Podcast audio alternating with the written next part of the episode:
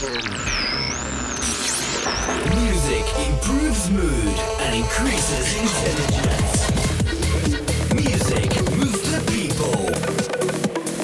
Music brings unity.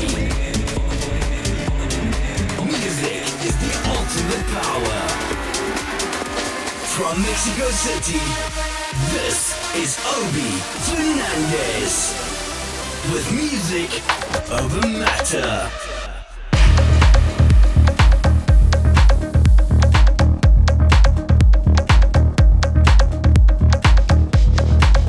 Hello from beautiful Shenzhen, China.